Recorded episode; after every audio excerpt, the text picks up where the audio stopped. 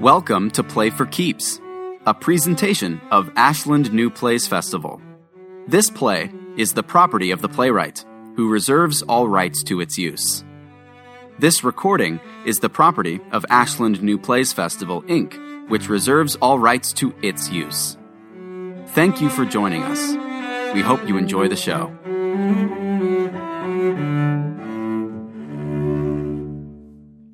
Pankhurst Freedom or Death, a one woman play written and performed by Janine Grizzard. The setting a London courtroom and Emmeline Pankhurst's apartment in Paris, 1913. A performance note. When Emmeline approaches her lectern, she is quoting from her well known speeches. Act 1. Emmeline Pankhurst appears in a pool of light in court. She stands behind a waist high prisoner dock railing.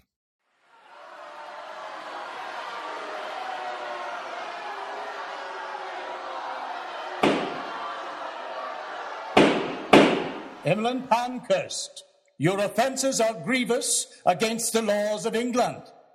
You have been found guilty of conspiracy. Have you anything to say before sentence is passed? Your Lordship, and gentlemen of the jury, over 1,000 women have gone to prison in the course of this agitation and have come out weakened in body but not in spirit.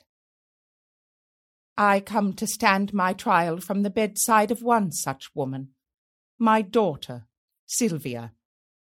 She has been on hunger strike in prison. She has submitted herself for more than five weeks to the horrific ordeal of feeding by force, and she is so weak she cannot get out of her bed. And I say to you, gentlemen of the jury, that is the kind of punishment you are inflicting upon me or any other woman who may be brought before you. I ask you if you are prepared to send an incalculable number of women to prison, if you are prepared to go on doing it indefinitely, because that is what is going to happen. This is the only way in which we can win power to alter what for us are intolerable conditions. Absolutely intolerable conditions. Only this morning, information was brought to me that there is in London an organized sexual traffic, not only in women of full age, but in little children. They are being purchased, they are being entrapped, and they are being trained to minister to the vicious pleasures of persons in higher positions of life. These are the dreadful facts that have made us women determined to face everything, to see this thing out to the end, let it cost us what it may. And if you convict me, gentlemen, I say to you that no matter the sentence, I shall not submit to it. From the moment I leave this court, I shall refuse to eat food. I shall join the women who are already on hunger strike, and I shall come out of prison, dead or alive at the earliest possible moment, and once out, I shall enter into this fight again. You know that I should not be here. I should not break one single law if I had the rights that you possess, if I had a share in electing those who make the laws I must obey, if I had a voice in controlling the taxes I am called to pay, I should not be standing here. I break the law from no selfish motive. Neither have any of the other women who have gone through this court like sheep to the slaughter. They seriously believe that the welfare of humanity demands this sacrifice, even to their lives, because they know the horrible evils which are ravaging our civilization will never be removed until women get the vote. We offer ourselves as sacrifices just as your forefathers did in the past, in the cause of liberty. And I ask you, as human beings, have you the right to condemn another human being to death? I put this responsibility upon you, my lord, and all of you, as citizens. What are you going to do to end this intolerable situation?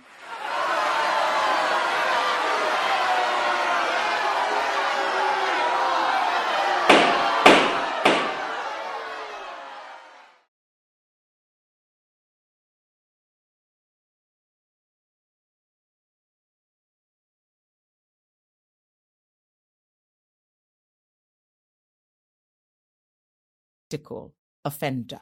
She steps away from the prisoner dock and moves into the sitting room of her flat in Paris, removing her cape and gloves.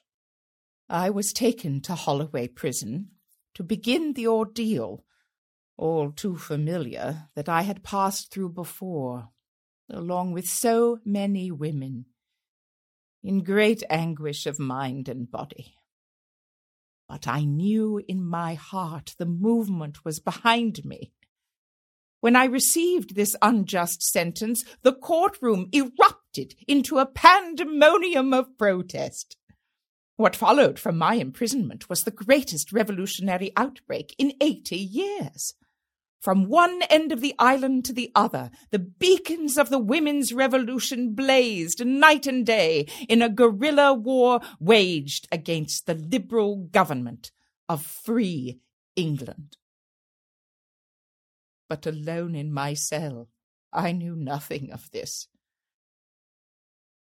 It was torture for nine terrible days, each one longer and more miserable than the last. Towards the end, I was mercifully half unconscious of my surroundings. A curious indifference overtook me from the hunger strike until I was released, just temporarily, on the tenth day, to recover my health. That was six months ago, April 1913. Of course, I would never willingly return to prison, so for months the police and I played our wretched game of chase until I was able to escape here to Paris and join Christabel. She is my eldest daughter and our chief strategist. Thankfully, she has been living here while the rest of us have been in and out of prison. Paris is the new base of operations for my organization, the Women's Social and Political Union. Oh, we use the initials WSPU. oh dear. Just look. This flat feels as small as a prison. Christabel insisted on a building with electricity. We must take a stand for progress, Mamma. Emmeline turns on the electric lamp. This little suite was the only thing available near hers. I do hate small rooms. I- have tried to brighten it. She adjusts a vase of flowers. Look at you all. I am so grateful you've been able to join me. Next week, I sail to New York for my fourth lecture tour, and I've asked you here, my future friends in America, because I need your help. I'd, I'd like to try out some new thoughts on you, because you see, the speech I'm to give must be the greatest of my life. It must encapsulate the whole of our struggle and everything we stand for. And it will be my first address of any length since the government's attempts to silence the WSPU. They've closed our meetings and our newspaper, we have been under armed siege for 19 months, ever since the collapse of the third and final suffrage bill. That heartbreaking disappointment was the last legislative attempt by our allies in Parliament to pass a bill drafted by the membership of all party factions together. Oh, they were together, all right united in their terror of a Tory takeover if women got the vote. Observe. I would remind the honourable members of the House that however legitimate the idea of women voting may be, the practical effect of creating a new class of voters would be to return the country to conservative rule. It must not be. Our bill was doomed. Again. Well, I have given God knows how many speeches, perhaps a thousand. But this one is different. The government has determined to crush our militancy at all cost, and we women have suffered casualties. The newspapers perpetuate grave misunderstandings about the purpose of our militant attacks on property. What's needed is a clear argument recounting what is at stake in our women's civil war and why revolution has become the only way. This is about the fate of our species. We are on the greatest mission the world has ever known to free half the human race, the women, and through that freedom to save the rest. If only they would let us. Now, now that, that right there, you see, that is the central issue which occupies my. Oh, oh, uh, oh, I'm a bit dizzy. She sits. Forgive me. I have not yet recovered my strength. Christabel would have me rest and read a novel. But I must not dally. There is too much to say. Emmeline picks up her manuscript. I have been working mainly on this. It's a memoir, my own story. One day, when women occupy the world on equal terms with men, other histories of the militant movement will be written calmly considered, carefully analyzed, not scribbled between skirmishes. But this account will convey the strenuousness and desperation of the conflict, and also something of the undreamed of courage and fighting strength of women, who, having learned the joy of battle, lose all fear and continue their struggle up to and past the gates of death never flinching at any step of the way, never flinching at the gates of death. My sister.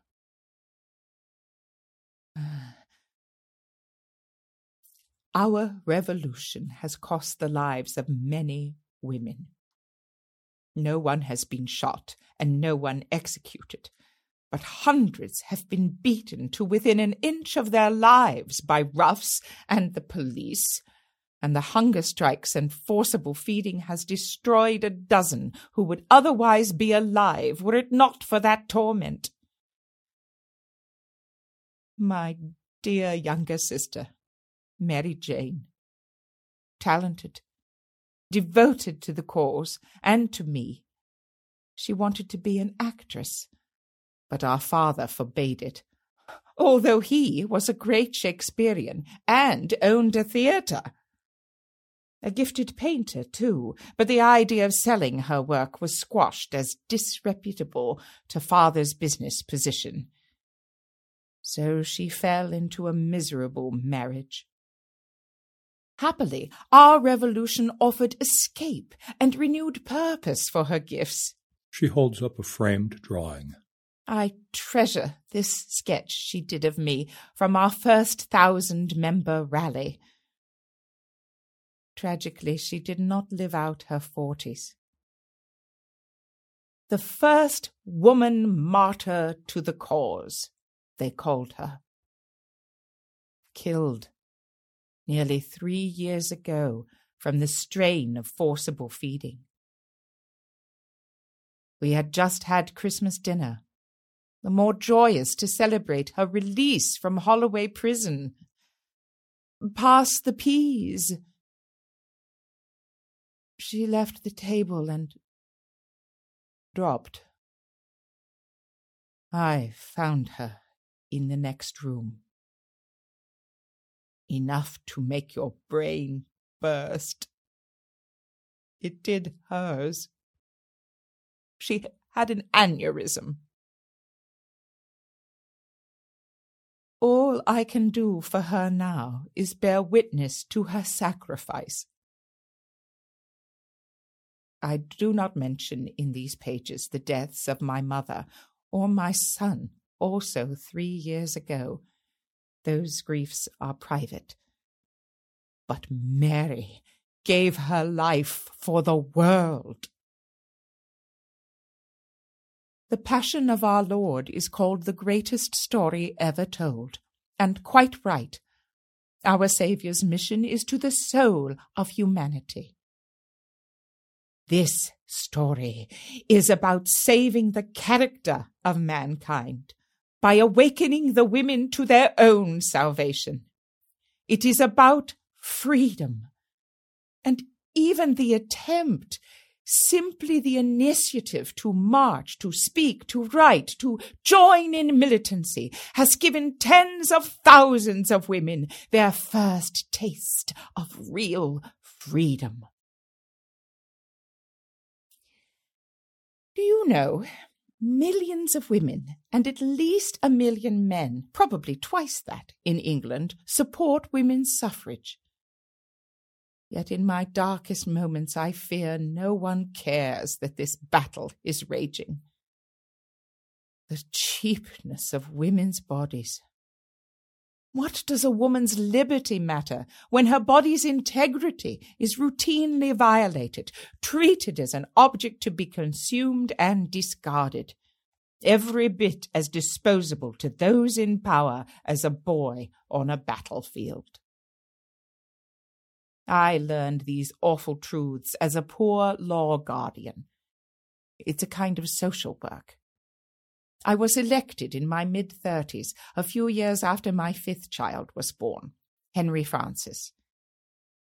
Yes, he died. After Guardian, I became Manchester Registrar of Births and Deaths. Oh, the stories I heard girls of 13 would come to my office to register the births of their babies. Illegitimate, of course. In many cases, I found the child's own father or some near male relative was responsible for her state. It tore my heart. There was nothing to be done. The age of consent is supposed to be 16, but a girl of 12 can be married off with her parents' approval. And consider the legal position of the wife. A woman may toil to support her husband and children. She may work in the family business, build up their income, and at the end of a long life, he can take every penny and walk away from her and their children, and she has no form of redress. He can also will it out of the family, leaving them destitute. They say a woman's place is in the home, yet she has no say in her children's residence nor their education, scholastic or religious. If a husband wishes them educated far away in an exotic land with exotic beliefs, she cannot prevent it. She has no rights.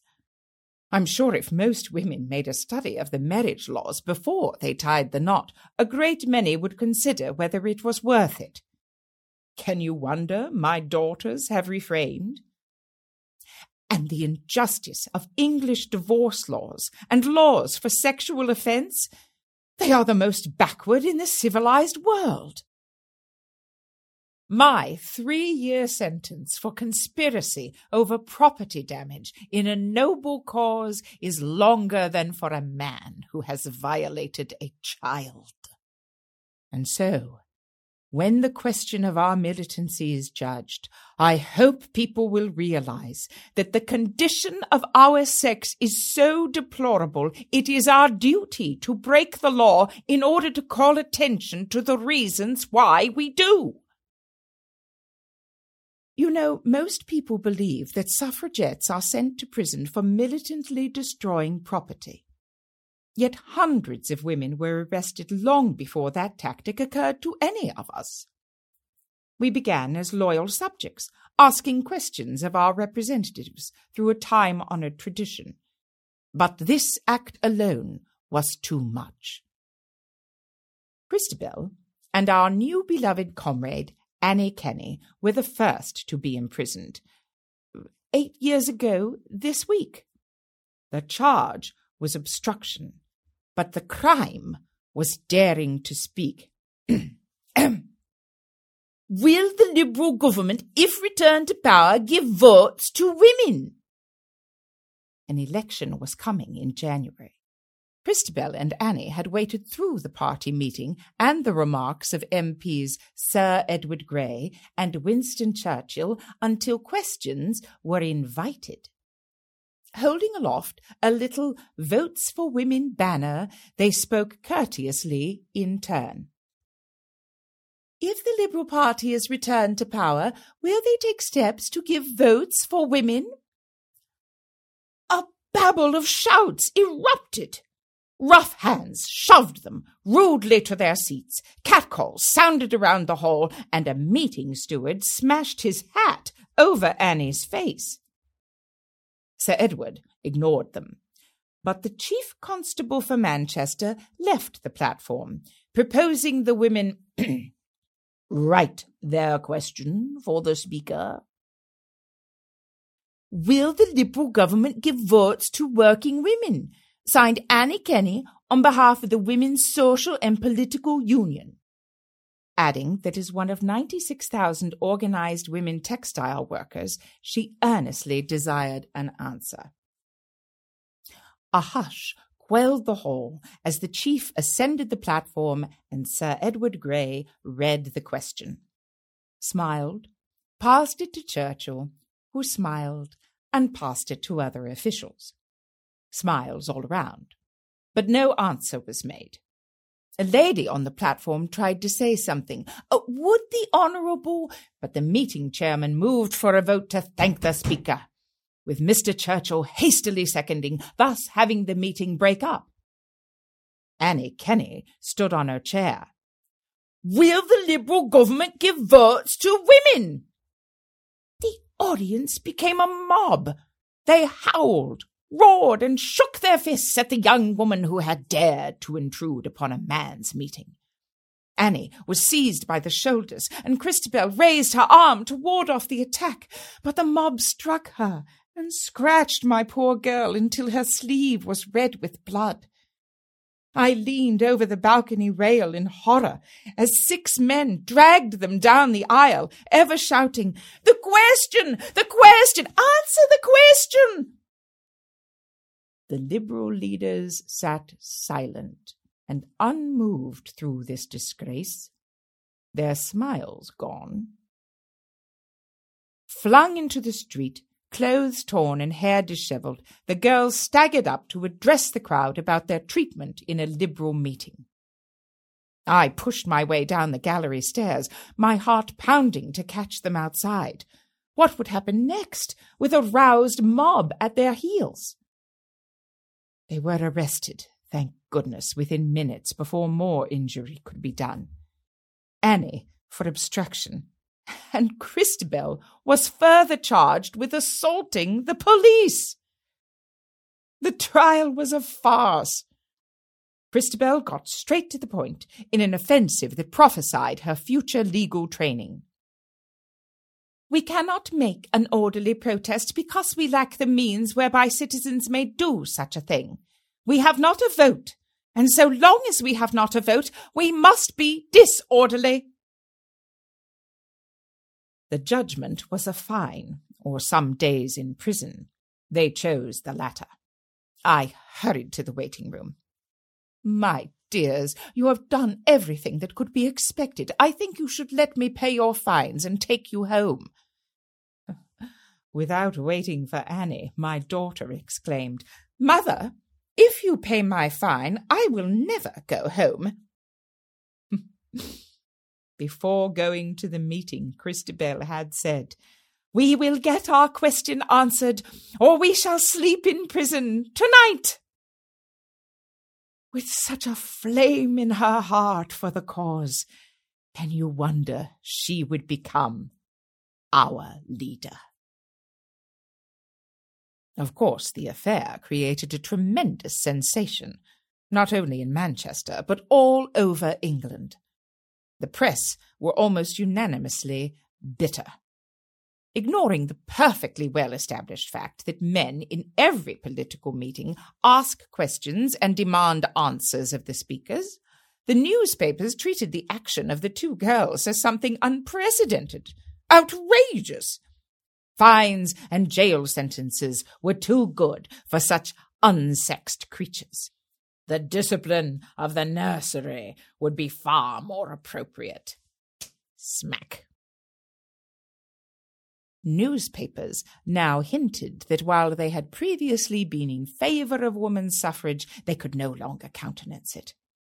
The Manchester incident had set the cause back irrevocably. This is how it set the cause back. Scores of people wrote to the papers expressing sympathy with the women. We heard that Winston Churchill nervous about his own political position in Manchester, had visited the jail where the girls were imprisoned and begged the governor in vain to allow him to pay their fines. Shrewd Winston. He does have a knack for knowing what is in the air before the storm comes. No one knew then he would become so great a foe. When the prisoners were released, they were given an immense welcome in Free Trade Hall, from which they had been ejected the week before. Our WSPU received a large number of new members. Above all, women's suffrage had come alive again from one end of Great Britain to the other, and there would be no more peace until the women's question was answered. Come what may, we would be heard. Emmeline sways, dizzy again. Oh, oh, I, I beg your pardon. I must sit for a minute. Come what may, indeed. How much more of the what may is the question I am struggling with. The time is coming when I must make a decision about aggravating the effects of our tactics, especially upon ourselves. I call my speech Freedom or Death after Patrick Henry. Give me liberty or give me death. But the situation is more complicated than that. I just don't know. I must rest my mind for a moment.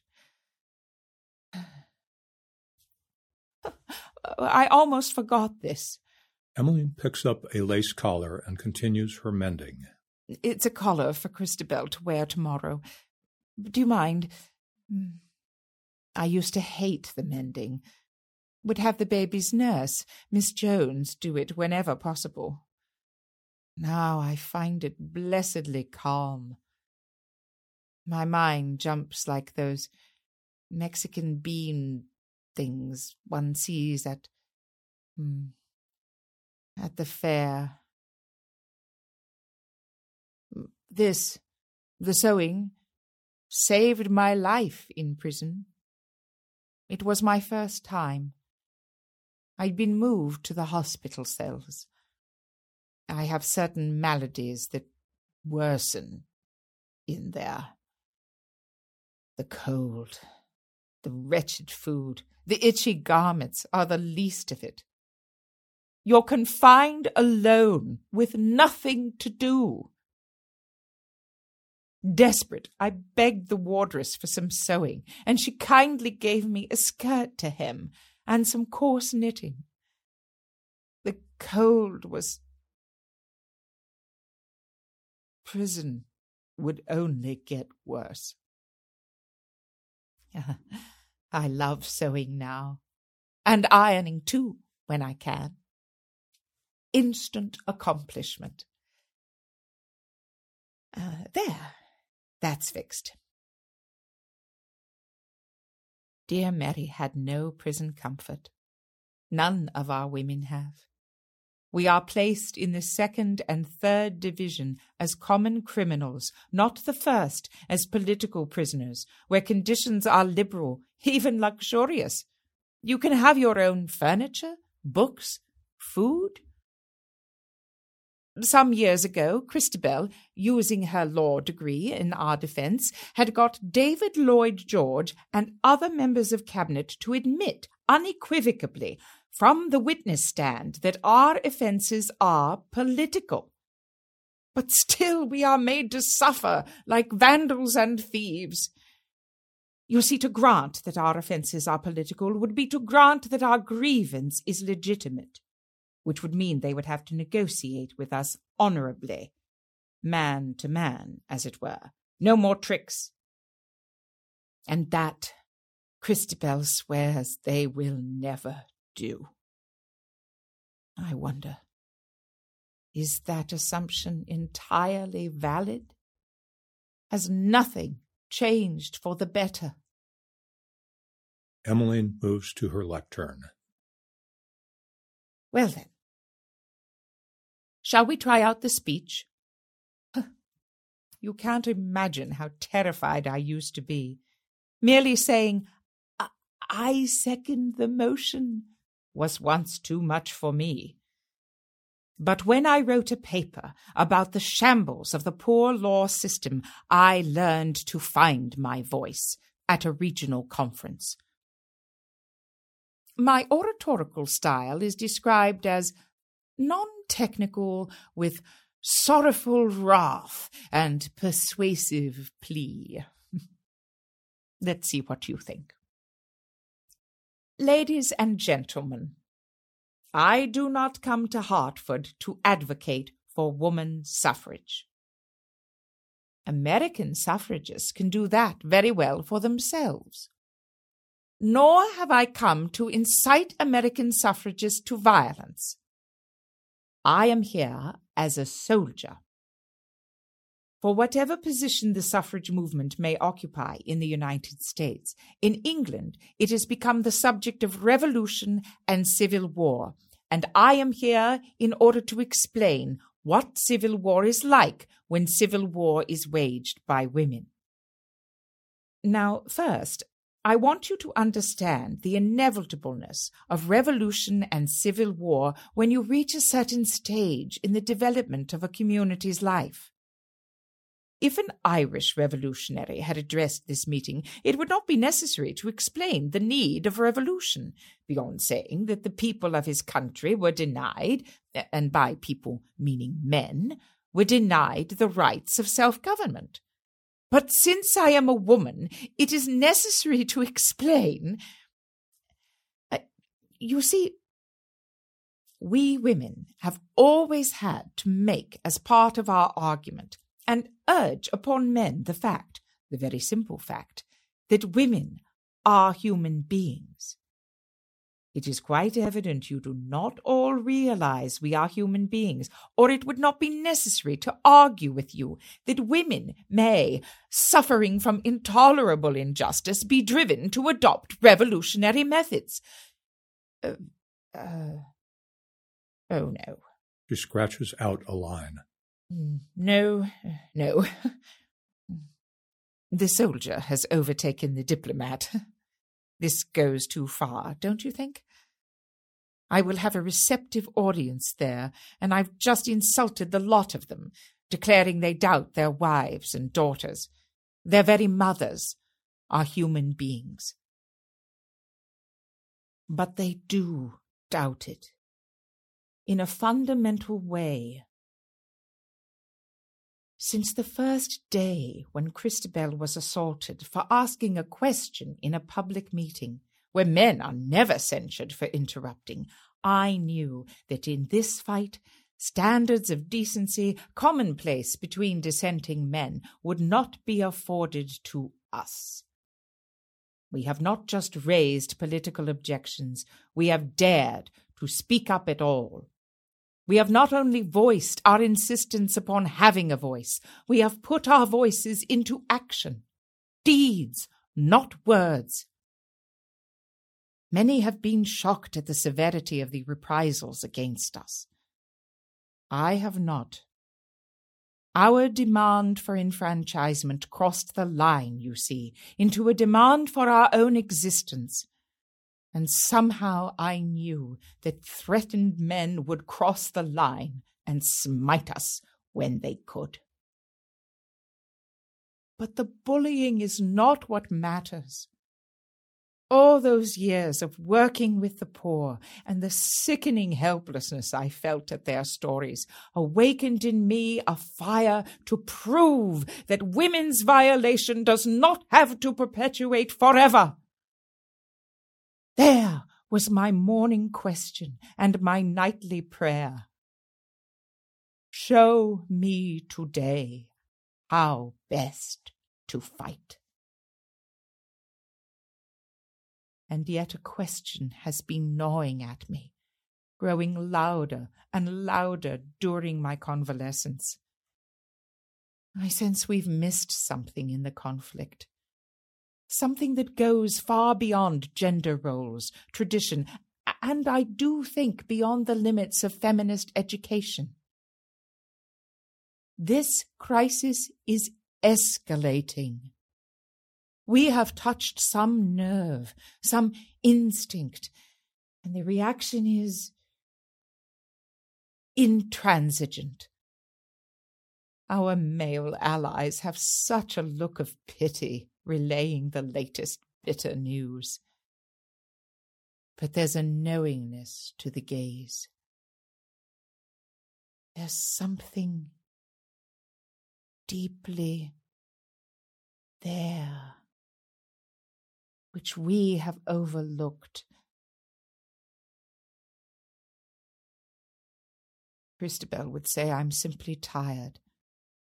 There's nothing subtle about men's obstinacy, mamma. oh, my dear, if only you knew the company of some loving men. She picks up her late husband Richard's picture. Did you know I had the most wonderful marriage? Richard M. Pankhurst. No obstinacy there. You see, my development into an advocate of militancy was largely a sympathetic process. I have not personally suffered from the deprivations, the bitterness and sorrow which bring so many to a realization of social injustice. My childhood was protected by love and comfort. My parents were passionately liberal. They raised money for reforms, entertained abolitionists and suffragists. I helped. Mother made Uncle Tom's Cabin our bedtime story. How I would thrill at the tale of Eliza's race to freedom over the broken ice of the Ohio River the agonizing pursuit, and her final rescue at the hands of the old Quaker. Was I Eliza, or was I the Quaker? The Odyssey, too, was another favorite. Such adventure! But my greatest source of inspiration, I am never without it, is Thomas Carlyle's French Revolution. Naturally, I am born on Bastille Day. These romantic stories aroused in me an admiration for that fighting spirit and heroic sacrifice by which alone the soul of civilization is saved. And next, after that, for that gentler spirit which is moved to mend the ravages of war. But deep down, I am foremost a soldier. From the moment I joined this cause as a fourteen year old girl, I have conceived of myself no other way. I am a woman. warrior. Am I the first of my kind outside of legend? Certainly our pamphlets appeal to Joan of Arc. Never surrender, we cry. We English burned her at the stake. Well, whatever your awareness of our crusade, I'm sure you know we tried nonviolent means for decades, generations, in fact, through petitions, local measures, electing liberal champions, all the constitutional means of law abiding taxpayers, only to be ignored as voteless persons. In contrast, a good many of the men in public office and sitting in cabinet right now have risen to prominence on the winds of violent reform and rebellion. Men in power say, Great societal change comes to those who fight for it. Men are enfranchised because they are willing to bear arms. Force is their foundation, and lacking force, women lack authority, and some even claim rights as such. Men tell us they have learned to prove the greatness of their movements, where citizens assemble in their tens of thousands. Power belongs to the masses. Granted. Oh, we heard the lesson clearly. Men got the vote because they were violent. Women did not get it because they were law abiding. She stands at the lectern. For example, currently, the leader of the rebellion in Northern Ireland, his name is Carson, has advocated for civil war, urging the men of Ulster to drill at arms. He has made speeches in which he glories at having broken the law and challenges the government to arrest him. There has been considerable riot in the streets of Belfast, and lives even have been lost. But have you heard of this in the American newspapers? Have you heard loud condemnation from the English newspapers? No. No, because no one questions the right of those men in Ulster to resort to revolution if everything else fails. And while male leaders justify the shedding of blood, I have always said that nothing would bring me to claim we should destroy human life in the course of our women's agitation. I have always stopped short at property, at inanimate objects. Human life is sacred, and we respect human life. We even safeguard the animals. And so, we took our cue from an ancient English tradition. The argument of the broken window pane is the most valuable argument in modern politics. Emmeline throws an imaginary rock toward the audience. Crash!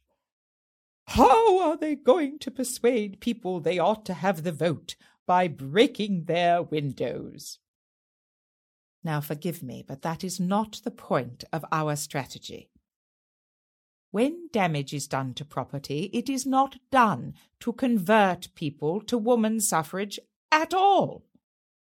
It is a practical, political means, the only means open to voteless persons to bring about a particular political situation which can only be solved by giving women the vote. The methods of the Tea Party at Boston were no different. This civil war by women is not a hysterical tantrum, but is carefully and logically thought out. The public, shopkeepers and businessmen, have to be moved to compel the government to deal with the question of woman suffrage.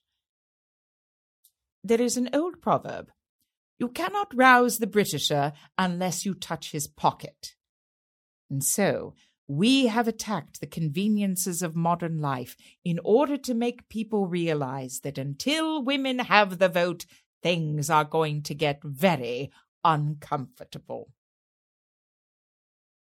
We did not begin militancy, however, until we had given the new government every chance to make the pledge we wanted. We rejoiced. Our bill would be read in Parliament. Here's how that went.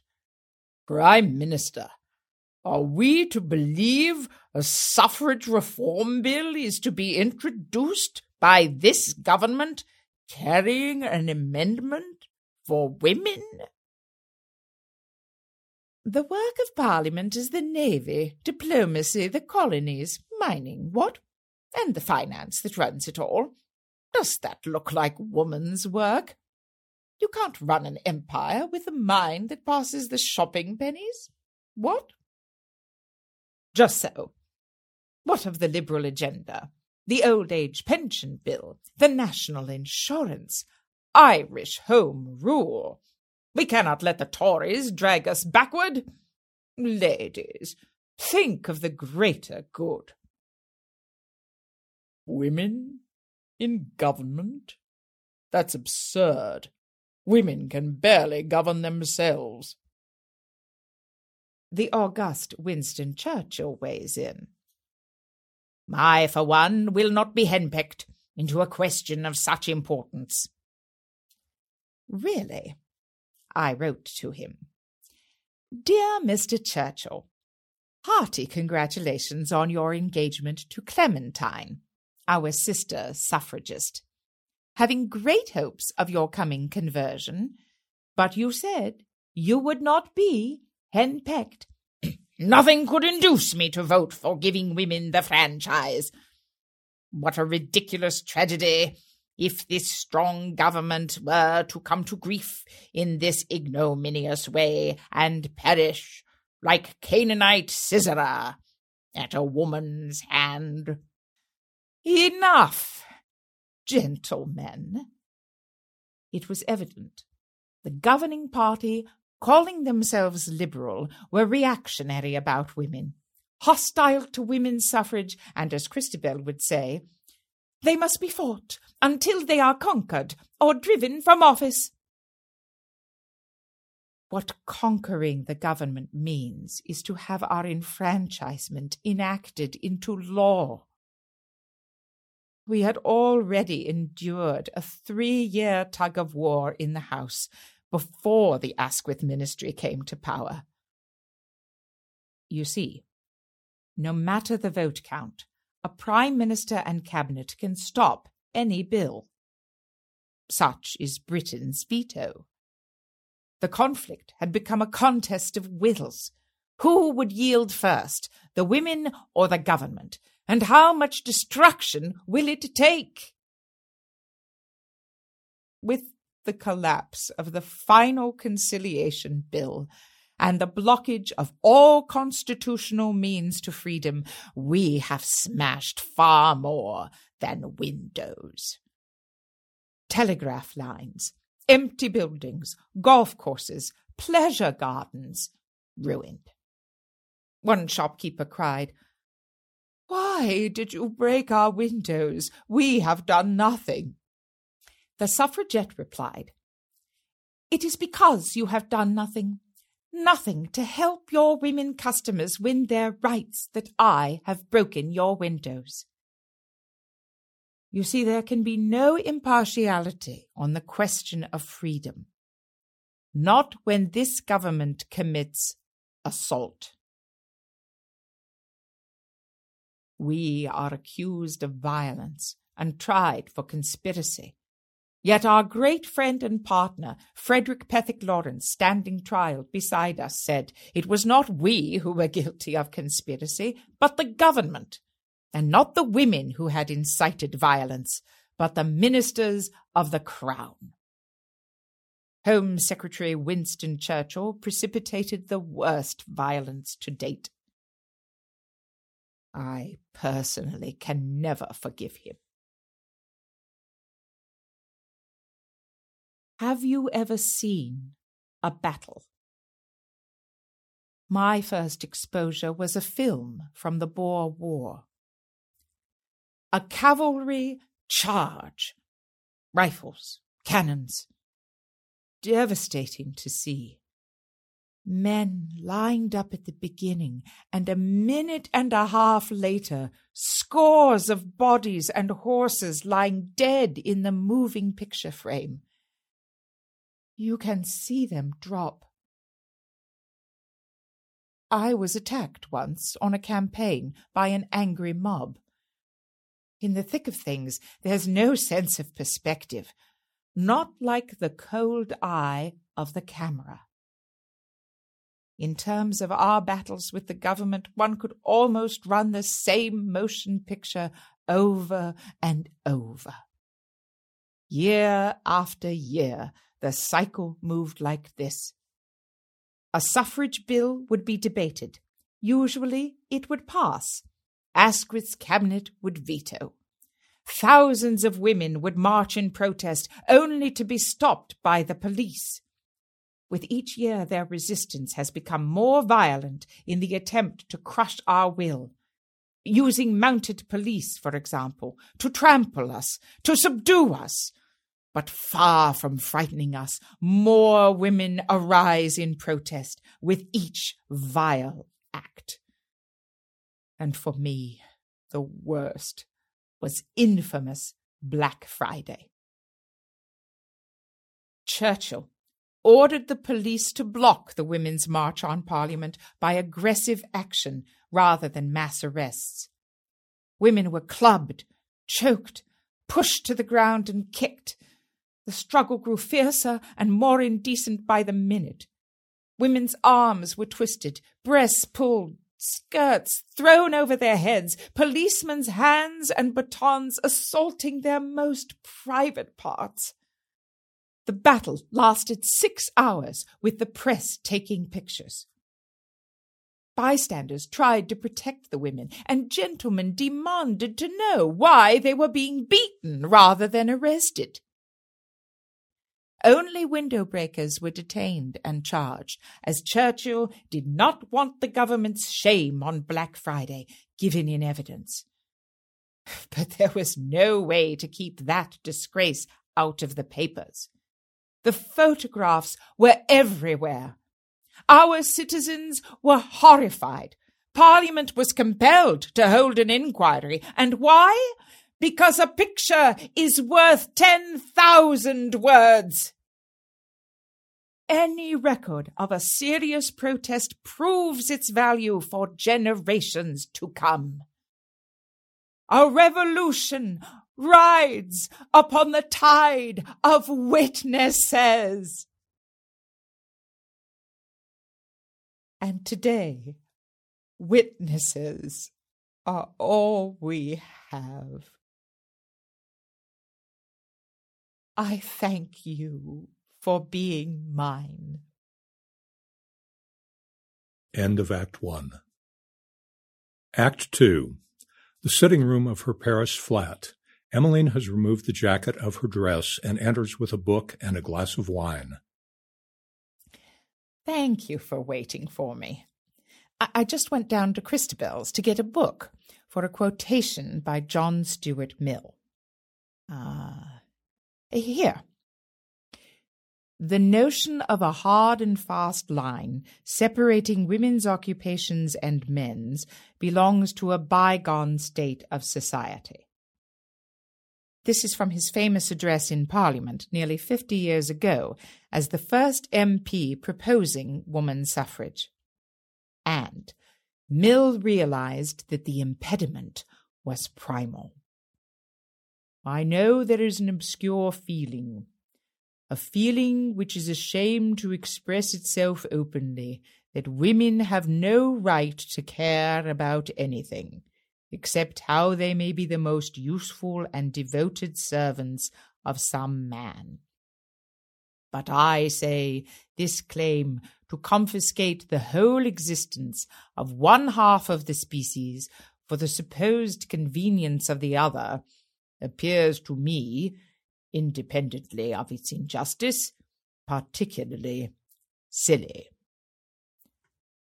There, silly lacking maturation, Mill was not only the greatest philosopher of the last era, he was a great liberal and a great friend to my husband Richard. Such a visionary gentleman. With this legacy to bask in, it is simply baffling that the Liberal government opposes our rights. Lloyd George claims he is not against the suffrage, and Winston Churchill even voted for it. Once. But in speeches, his views change depending on his audience. Now, of course, he is an avowed enemy.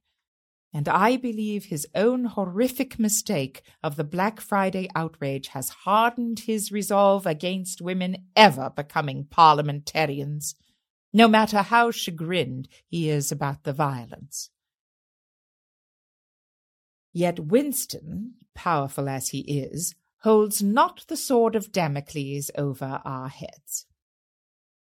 All our trials, all of the absurd repetitions of our petition turn upon the choices of one man Herbert Henry Asquith, Prime Minister. I say choices, not judgment, for I believe old Squiff, his colleagues use the word for drunk, has resolved against the political empowerment of women for personal motives self defining motives, emotional, even passionate motives. And the irony is, the more one learns about him, the more uncanny the story becomes. She picks up a men's top hat as Asquith. Of all human troubles, the most hateful is to feel that you have the capacity of power, and yet you have no field to exercise it. The chilly, deadly depression of hope deferred. I sometimes think it is the most tragic thing in life. Are you familiar with Asquith?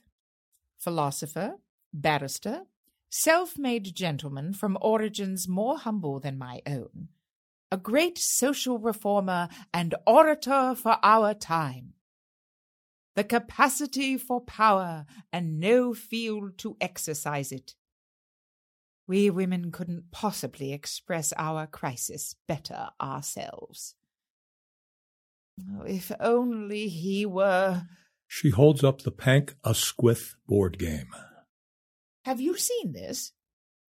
It's a board game we devised to raise awareness and funds. The Pank Asquith, though friends like to call it Spankle Squiff. A suffragette tries to reach the House of Commons with Asquith's police barring the way. You see, even the public thinks it's me versus him. My first personal encounter with Asquith was in 1906, and it was the mirror of my daughter's scene the year before. Men interrupted Asquith. I waited my turn. I asked a suffrage question phrased to relate to his topic of education reform and got shouted down. Hall stewards dragged me to the street with so much haste and force I could not plant my feet to walk.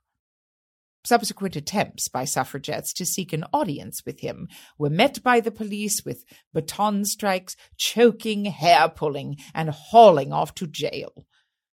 When the women struggled against these blows, they were charged with assaulting the police. And so it has been for eight long years. Asquith likes women. Oh, no, no, I'm quite serious. He genuinely likes women. Nay, loves them, some would say, far too much. He has five sons and two daughters, the eldest of whom, Violet, is not only his favourite, but, they say, his chief counsellor, possessed of a cracking mind. At any rate, she got Winston his post in her father's cabinet, and at one time they were so in love Churchill nearly married her instead of Clementine. Cheers. She drinks her wine. Violet disapproves of us, at least our methods, for sure. but in her exalted position she has never been womanized, more the role of favourite son than marriage barter. Asquith's wife, the noble born Margot, is also a trusted political adviser. And at the head of the harem stands, you'll never believe it, Violet's best friend, the unbridled dark beauty Venetia Stanley. I am not gossiping. This is, in fact, a matter impregnating our policy at the WSPU, and some say we must act upon the knowledge.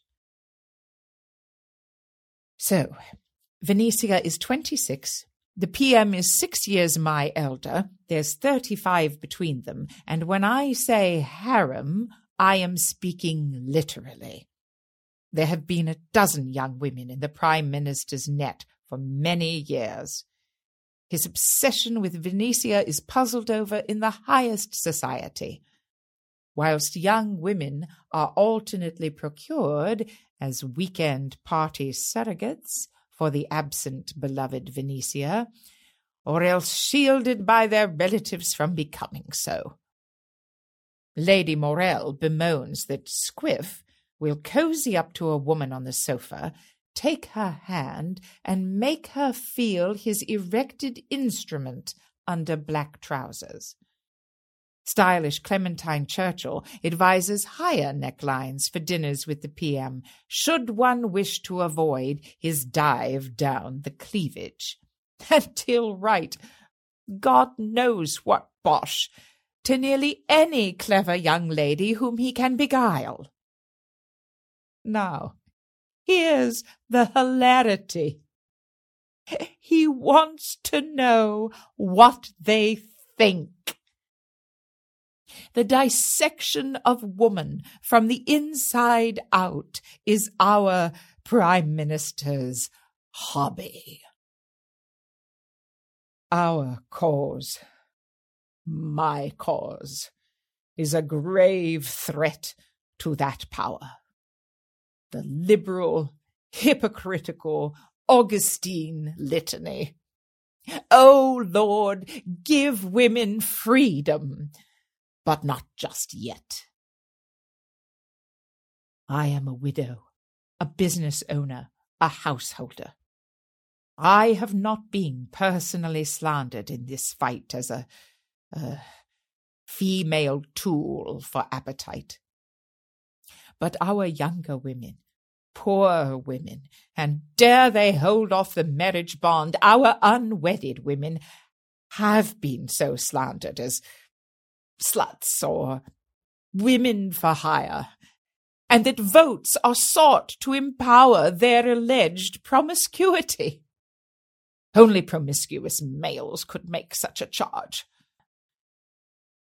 Nevertheless, it would be suicide for me, respectable as I am, to publicly protest the PM's sexual license and declare his opposition to suffrage stems from his his priapic patriarchy. Society says that prerogative belongs to his wife Margot alone. Her devotion is as legendary as her disillusionment and her fury. It was she who coined the term his little harem. Never have I had to suffer through such a moral compromise. Dr. Pankhurst was the most devoted. For eighteen years, too short, too short, we loved with the most tender and the sensitive rapport. As you see, I adored him. My husband, Richard, faithful and true, my loving comrade. The words of Walt Whitman sing from his grave. I cannot fathom what so many women go through. It's terrifying. My husband's been gone fifteen years, but really not gone. He strengthens me, guides me, chides me. Every day he says, You can do it. We'll win. Eventually. Given the external obstacles, any lack of unity within our own ranks is particularly troubling. The WSPU campaigns for democracy, but we function like a regiment. We are, quite simply, a suffrage army in the field. Last year, we weathered the painful split with our dearest comrades, Mr. and Mrs. Pethick Lawrence, because they could not countenance our aggravated militancy. They had created our newspaper, Votes for Women, and wanted to prosecute the government's escalation of the feeding torture in the public's eyes. Illustrations, personal accounts, photographs of prisoners. But that was too much victim posture for me. It made us weak. Christabel wanted to blow things up. So we parted, cordially. Yet we hurt them badly. It is a grief that never leaves me. Now I am frightened of another rift. My younger daughter Sylvia has strained relations with Christabel to the breaking point through her creation of the East London suffragettes and her convoluted intimacy with socialism and labour. I admire Keir Hardie more than any man outside my late husband founder of the Labour Party and our greatest ally in Parliament. His support for our movement has been incalculable, and I personally love him dearly. But this organization must not entwine with any political party. We stand alone. Is our structure autocratic? Quite right. This is war waged with a purely volunteer army. If we quarrelled over policy, our actions would be as ineffective as all the ladylike suffrage groups that have gone before. Our troops understand the nature of the conflict with men in power. But what is as bewildering as it is heartbreaking are the thousands of women who have joined anti suffrage groups organizations started by noble women for reasons best suited to their rarefied realm, having nothing to do with the real challenges of working mothers. You may ask, what could possibly induce any woman to side with privileged ladies in denying their sisters full citizenship? Well, our new policy of destroying postboxes, cutting telegraph wires and burning up vacant buildings frightens them. They have several accomplished speakers to express their distaste, one being Winston's mother, American born Jennie Jerome, titled Lady Randolph Churchill. I attended a speech of hers some years ago, after we'd waged a heavy campaign against her son, leaving aside the famous beauty's ugly epithets such as the shrieking sisterhood. I think I can recall her most coherent points. Politics is a brutal business. Well, no argument there. And it would be immoral for women with their greater moral sensibilities to be thrust into the fight. Elections are ruthless to the participants, but statesmen must sharpen their skills against one another so as to defeat opponents through diplomacy and, when necessary, warfare. I interjected. Uh, women suffer the effects of men's wars, ought we not to have a say in preventing them? And if we have more love for decency than men, is not that an argument for getting into politics?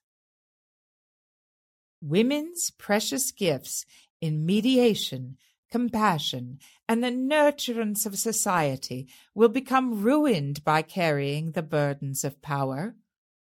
The hand that wields the sword becomes calloused in the fray. Heavens! The spectacle of a privileged woman raising her voice, her educated voice, to argue that other women should not be entitled to theirs is so repulsive I can hardly spend my breath to refute it. But some women take refuge in the anti campaigns appeal to femininity propaganda to avoid their full citizenship responsibilities. An old school chum from Manchester said, I, for one, Emmeline, am grateful to let the men hash out the laws for me. What a tedious business that must be. And she swished off. The more I think about it, the more I think that this gender battle is a a sex battle. I, I don't quite know what I mean, but that it has to do somehow with the actual act of coupling and uh, instinct, those obscure feelings Mill was referring to. Surely that is what is behind the vitriol in most anti suffrage rhetoric. Take, for example, the fighting words of Sir Dr. Almroth Wright. Emmeline gets her cane and a newspaper, speaking as Wright. The mind of woman is always threatened by her physiological emergencies. She has a tendency to morally warp when nervously ill. Thus, there is mixed up with the women's movement much mental disorder. Uh, this is from his exhausting letter to the Times, March a year ago. He says that militant suffragists are women who have all their life long been strangers to joy women in whom instincts long suppressed have, in the end, broken into flame. These are the sexually embittered women in whom everything has turned to gall and bitterness of heart and hatred of men. This drivel runs three thousand words. What is seething in their minds is that woman has suffered all manner of indignity and injustice at the hands of man. Impossible to challenge that. Is it any wonder if men feel that they have had enough of the militant suffragist and that the state would be well rid of her if she were crushed under the soldiers' shields like the traitor woman at the Tarpeian Rock of Rome. And yet, peace will come again. It will come when woman ceases to teach all manner of evil of man despitefully it will come when she ceases to impute to him as a crime her own natural disabilities, when she ceases to resent the fact that man cannot and does not wish to work side by side with her. And peace will return when every woman comes to recognize that she can give a willing subordination to the husband or father who, when all is said and done, lays up money for her. He pays, we obey, right? Well, although this terrible treatise was immediately reprinted in the Spectator magazine, Wright's wrongs did not go entirely unanswered. Emmeline picks up a different newspaper. To the editor of the Times two days later. Sir, after reading Sir Almroth Wright's weighty exposition of women as he knows them, the question seems no longer to be, should women have votes, but ought women not to be abolished altogether? We learn that women are unbalanced. They suffer from unreasonableness and hypersensitiveness, and that their presence is distracting and irritating to men and in a profession they make undesirable partners for their male colleagues. Later in life, they are subject to lengthy and grave mental disorders, and many, if not quite insane, have to be shut up. Now, this being so, how much happier and better would the world not be if only it could be purged of women? It is here that we look to the great scientists. Women, no doubt, have had their uses in the past. How else could this detestable tribe have been tolerated till now? But is it quite certain that they will be indispensable in the future? Cannot science give us some assurance, or, or at least hope, that we are on the eve of the greatest discovery how to maintain a race of males by purely scientific means. And may we not look to Sir Dr. Almroth Wright to crown his many medical achievements by delivering mankind from the parasitic, demented, and immoral species which has infested the world for so long? Yours obediently, C.S.C., one of the doomed. Care to guess the identity of C.S.C.? None other than Clementine Spencer Churchill. she could not hide her wit from her friends. So there you have it. His mother says no. His wife says yes. Can you wonder the poor man's head spins? Churchill is indirectly, or, or perhaps I should say partly, responsible for my sister's death. She was arrested on Black Friday, sentenced for window breaking, and forcibly fed.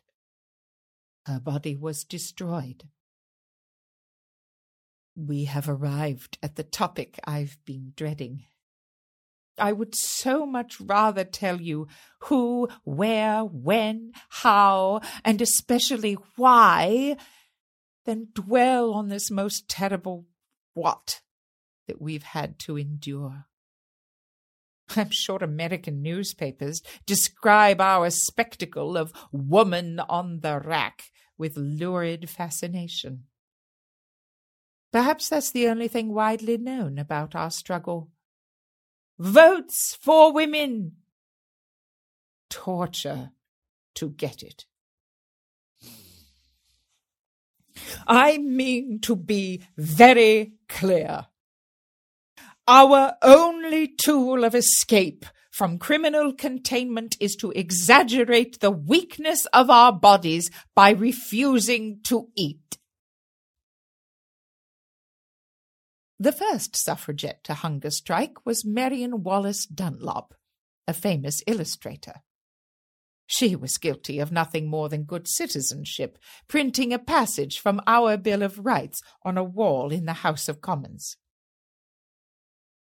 It is the right of the subject to petition the king, and all imprisonments and prosecutions for such petitioning are illegal. Once locked up for her impertinence, she demanded political prisoner status, then refused food when this was denied. The WSPU had nothing to do with her decision, but we were inspired to emulate it. Others went on hunger strike, including the Americans Lucy Burns and Alice Paul, who had joined our cause to learn militancy. Now, pardon me, but if you have never refused food for several days, much less until you are on death's door, you have no idea how that feels. There are dreadful physical effects. She moves to the lectern. Many times I have seen men smile when they hear the words hunger strike. And yet I think there are very few men today who would be prepared to adopt a hunger strike for any cause. It is only people who feel an intolerable sense of oppression who would adopt a means of that kind. And so the government, to their eternal shame, imposed an unspeakable remedy for their own powerlessness violent, forcible feeding. There may be doctors in this meeting. If so, they know it is one thing to feed by force an insane person or a patient who has some form of illness which makes it necessary. But it is quite another thing to feed a sane, resisting human being who resists this outrage with every nerve and fibre. Now the government thought they had crushed us, but they found that it did not quell the agitation, and that more and more women came in and even passed that terrible ordeal, and that they were not able, with all their forcible feeding, to make the women serve out their unjust sentences. They had to let them go. You know, we are accused of attempting martyrdom. It is not so. We simply refuse, with the only means available, our bodies, to agree that our campaign of breaking things amounts to a character defect and not a political struggle. You don't know, and I don't want to tell you how this is done. Yet we all must pay our respects. She sits. Well, uh, um, a, a, person is obviously restrained, and uh, th- there are two methods a tube up the nose or a tube down the throat. The one up the nose can easily get into the lungs and cause pneumonia or pleurisy. And, uh, well, where is that manuscript? Ah, ah, here. Emmeline finds a manuscript and a small Bible with a letter in it. This is an account by Lady Constance Lytton when she was in a Liverpool jail. She called herself Jane Wharton, a working woman, to disguise her rank. Being in the punishment cells, I was made to lie on the plank bed. Two of the women officers took hold of my arms. One held my head and one my feet. The doctor leaned on my knees as he stooped over my chest to get at my mouth. I clenched my teeth the sense of being overpowered was complete, but I resisted nothing except with my mouth. The doctor offered me the choice of a wooden or steel gag. He explained that the steel gag would hurt and the wooden one would not, and he urged me not to force him to use the steel one. But then he did. The pain of it was intense. He got the gag between my teeth and proceeded to turn it much more than necessary until my jaws were fastened wide apart, far more than they could go naturally. Then he put down my throat a tube which seemed to me much too wide and was something like four feet long. I choked the moment it touched my throat. Then the food was poured in. It made me sick a few seconds after, and the action of the sickness made my body and legs double up, but the wardresses instantly pressed back my head, and the doctor leaned on my knees. The horror of it was more than I can describe.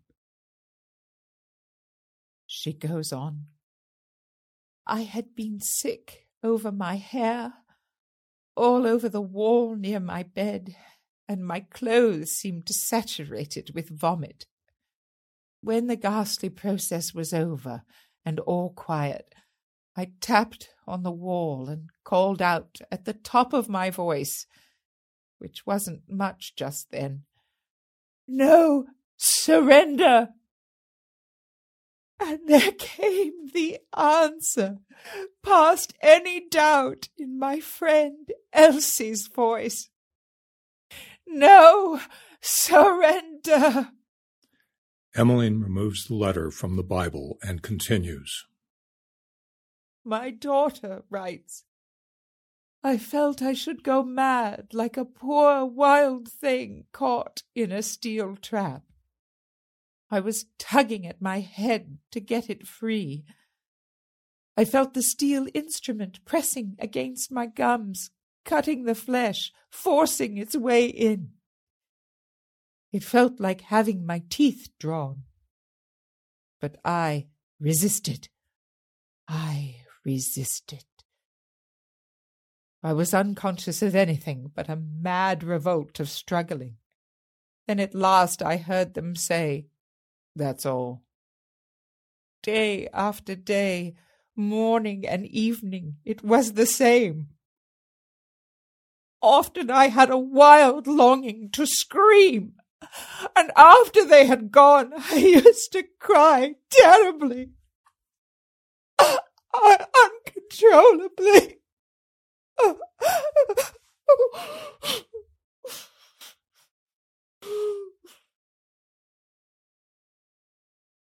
She says, infinitely worse than any pain was the sense of degradation, the repeated outrage breaking down one's self control. Sylvia published her nightmare two months ago in McClure's magazine, expressing concern for the human beings by whom she was tortured since they play their parts under fear of dismissal and come to the task with loathing and pity. There's my girl. Asquith, that beast, is on notice. The Lancet Medical Journal condemns this practice as unworthy of civilization a memorandum signed by 116 prominent physicians was given to the Prime Minister protesting its grave dangers. One surgeon wrote to the Times that it was a foul libel to term such brutality hospital treatment. And lest there be any confusion about the purpose of this torture, there's been a report that in Scotland one doctor has devised a method for feeding up the same passage from which food waste evacuates. It's punishment. It's rape. Last year they threatened to force feed me, but I brandished the massive water jug over my head. If any of you dares so much as to take one step inside this cell, I shall defend myself. They muttered tomorrow, but never returned, the cowards. My Sylvia has been subjected to this horror more than nearly any other suffragette, I am sure, to punish me. We shall go from prison to citizenship, say the banners in our marches. Is it any wonder we give them medals for valor? My God, what we ask is so simple. We are not trying to uncouple a colony. We only want to say, in making the laws we are supposed to obey. Nor do we wish to change Britain's system of government. Parliament, obstinate as it is, is a good system. So why are we failing? I stand up in every address and say that we are winning, that we can win. I, I have a paragraph relating that people, mostly men, frequently say they don't support us only because we cannot win. We are the weaker sex. We must care for children. We have little money, and so on. I refute them. I point out. She moves to the lectern. I point out that unlike every other kind of conflict, in a women's revolution, the government does not know who the enemy is. You cannot tell simply by looking. When an Englishman's daughters go out to post a letter, their father cannot tell if they went to make a tennis engagement or to put some corrosive matter in the pillar box to burn up the mail. We wear no mark. We belong to every class of the community, from the highest to the lowest. The dear men of my country are discovering that a women's civil war is impossible to deal with. You cannot locate it, and you cannot stop it. We have brought the government of England to this position that it has to face this alternative Either women are to be killed or women are to have the vote. Freedom or death. I ask American men in this meeting, what would you say if you were faced with that alternative, that you must either kill them or give them their citizenship? Of course, there is only one answer. Oh, we've got them on the run so much so that even cabinet ministers are being consumed by this unprecedented dilemma. Home Secretary McKenna himself says The criminals, Mrs. Pankhurst and her friends, find so many sympathizers among the well to do and respectable classes that the ordinary enforcement of the law is rendered impossible. And Cat and Mouse McKenna has stated on record In my judgment, these women are prepared to die if not released. And far from putting an end to militancy, a suffragist martyrdom would be the greatest incentive to militancy that could ever happen. I think not, sir. These are mere hooligan women. No, sir. I have much more to do with them than the honourable member. I do not speak in admiration. They are hysterical, fanatics. But they have a courage which stands at nothing. Those who glibly say, let them die, fail to realize that public indignation would recoil on the government. Exactly. Disastrous. To die for obstructing traffic. I call the current Home Secretary Cat and Mouse McKenna because he's responsible for the most vicious legislation that has yet been enacted to repress us the Cat and Mouse Act. Being a humane man, he says, he wanted some means to counteract the hunger strike other than forcible feeding. Since I cannot retain these prisoners without serious risk of death, and let me say, I could never carry through that policy, I want the power to compel a prisoner to undergo the sentence. McKenna prevailed. So, under this act, when a prisoner hunger strikes and is in danger of dying, she is released to recover her health and then recaptured to serve more time. And so the catch and release goes on interminably, with women moving hideously from hunger strike to hospital and back again. The idea being to gradually break the body and the will. Any permanent incapacitation is acceptable so long as she does not die in prison. I am just recovering from my third capture since April, and shall surely be rearrested the moment I set foot on English soil. I barely eluded my captors to arrive here. Leave it to brave Sylvia to show us the next step. Determined to shorten her unjust sentence, she paced to the point of exhaustion. A sleep strike. At her next imprisonment, she refused water.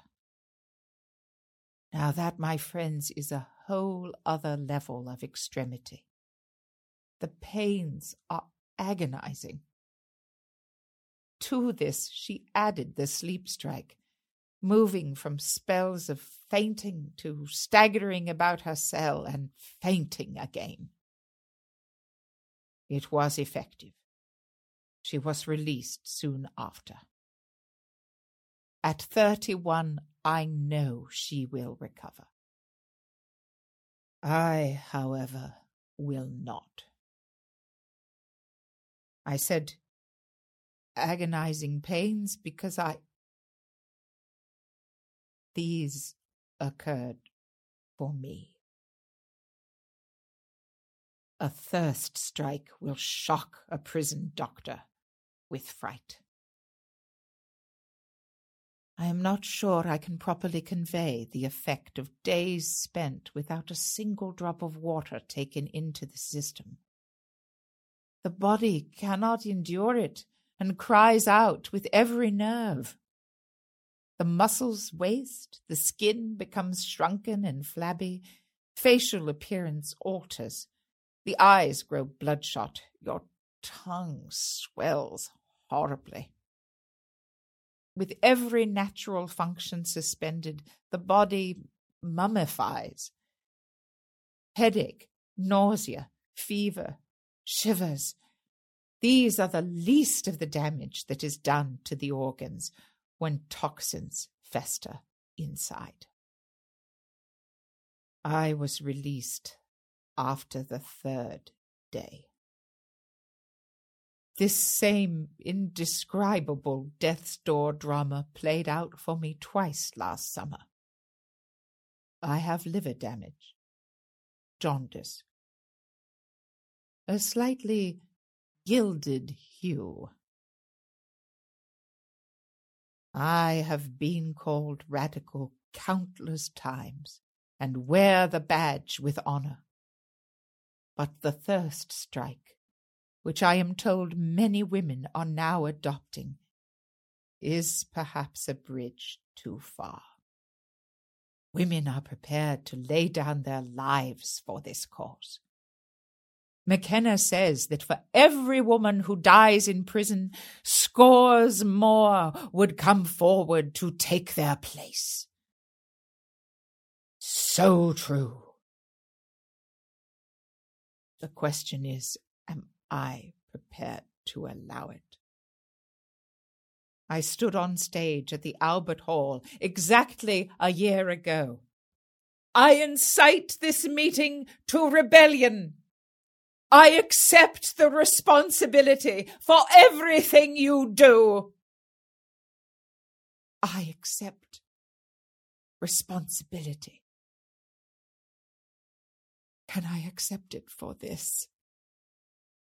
Death in battle is one thing. Slow ruin, lingering pain, to be maimed for life. They already accuse us of fanaticism, hysteria. Would we deserve the charge of madness? What would you do? I would talk it over with Christabel. But our general has stayed behind the lines. She must. She must. My darling has a brilliant mind, but not the life experience to decide this. War looks different from the trenches. There has to be another way. You know, in every speech I give, I ask the audience if there comes into the mind of any man or woman some better plan for getting what we want, I would be grateful if that person would tell me the remedy. Any man. I, I must beg your pardon if I've made it sound as though this is a gender war without male allies. When Mr. Asquith murmured to the House in his suave, mendacious manner, There is not one single prisoner who cannot go out of prison this afternoon if she would only pledge to give up militancy. Labour MP George Lansbury sprang to his feet. You know they cannot! That was a disgraceful thing for you to say, sir. You are beneath contempt, you and your colleagues. Asquith stood unmoved, typically silent. Lansbury strode down the aisle and shook his fist. You murder, torture, and drive women mad, and then you tell them they can walk out? You ought to be ashamed of yourself. You talk of principle. These women are showing you what principle is. You ought to honor them. I tell you, Commons of England, you should be ashamed of yourselves. He was banished for the remainder of the day to cool off. Another MP declared that since the government was so unashamed, a visual representation of forcible feeding ought to be on display in Madame Tussaud's waxworks.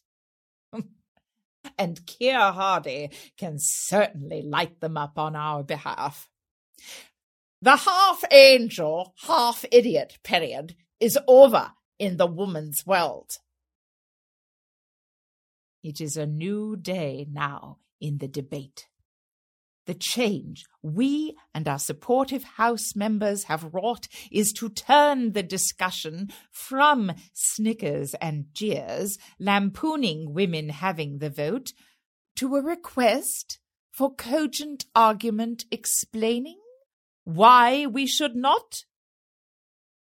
The question would have been stuck another ten years without the pressure of our sacrifice. She stands at the lectern. Such is the whole history of politics. You have to make more noise than anybody else. You have to make yourself more obtrusive than anybody else. You have to fill all the papers more than anybody else. In fact, you have to be there all the time and see that they do not snow you under if you are really going to get your reform realized. They have said to us, government rests upon force, and that women haven't force, so they must submit. Well, we are showing them by our resistance that government does not rest upon force at all. it rests upon consent. So long as women consent to be unjustly governed, they can be. But directly women say, We withhold our consent. We will not be governed any longer so long as that government is unjust. Then, not even by the brutal forces of civil war can you govern the very weakest woman. You can kill that woman, but she escapes you then. You cannot govern her. No power on earth can govern a human being, however feeble, who withholds his or her consent. Mm.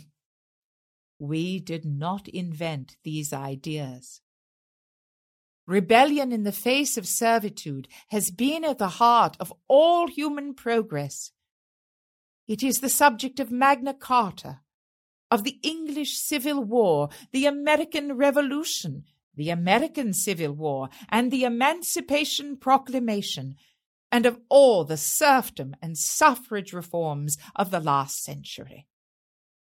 And with so much injustice and oppression throughout the world, our fight shall surely not be the last.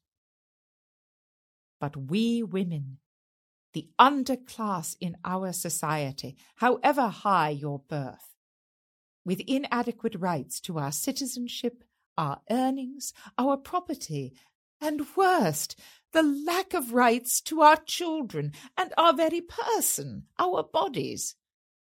We are the first to lead this battle for ourselves. If we have privileged champions, they are our guests and comrades, not our masters. Women are very slow to rouse, but once they are aroused, once they are determined, nothing on earth and nothing in heaven will make women give way. It is impossible. And that is why we are destined to prevail. Damn. Oh, damn. The speech will raise money, and that is what it is supposed to do. We may be destined to prevail, but I'll be damned if I know when. Every avenue has been closed. Petitioning, legislation, appeals to the church. Now we set fire to bigger targets. And there's been a backlash. What would you say, you gracious, sympathetic Americans, if women burned down the train station in your neighborhood, I- even in a noble cause? Would you write me a check? It's become personal. This is a civil war. Today in Parliament, politicians ruminate their four desperate choices. Let us die in prison. Declare us insane. Deport us or give us the vote. The latter is resisted because, they say, that would reward our violent militancy. Hooligan women. What's that new line by David Lloyd George? Christabel had a telegram, a report from Parliament. Uh, where? Ah, here. Um, uh, she reads. Uh, can't they see the very worst way of campaigning for the vote is to try and intimidate a man into giving them what he would gladly give otherwise. Uh, what does that mean, Richard? Gladly give. Asquith and his cronies won't gladly give us anything. She drops the telegram and picks up Richard's picture. My husband authored the first suffrage bill nearly forty years ago. So long. Why? She holds Richard's picture, eyes closed. We're making war upon ourselves. What? That's why the damage isn't working. We're making war on ourselves. Christabel says we must conquer, but we cannot simply conquer and withdraw. That's what's different about this civil war. The colonial has no love for the conqueror, and the master seldom befriends the slave, but men and women, we're always together. And we'll always be together. My God, it's so glaringly obvious, it's become impossible to see. I know why I feel it comes down to sex. We're part of each other. We act like we think we can live without them, but men know they cannot live without us. They're afraid. They're afraid our independence means they'll lose us, that we'll never fight on the same team again. Oh, no! Of course we will! We may have been treated abominably, but, but that will change. Will we hold a grudge? Well, some women may, but that narrow vision would be our ruin. No, we are part of each other, men and women. We are the parents of a new world together and no future government will repeat the mistakes of the Asquith ministry. That's it. We love each other, and we'd better go back to loving each other. There's a frenzy in the air. Can you feel it? A great wind is sweeping over Europe. And if we don't unite, if we don't stand here together, we may dream of freedom, but we shall have death. Well, thank you, my friends. You have been an immense help. And now, uh, if you will excuse me, I have a meeting to. Uh, no, I must go. Uh, I must send a telegram. Uh, there's a lot to change.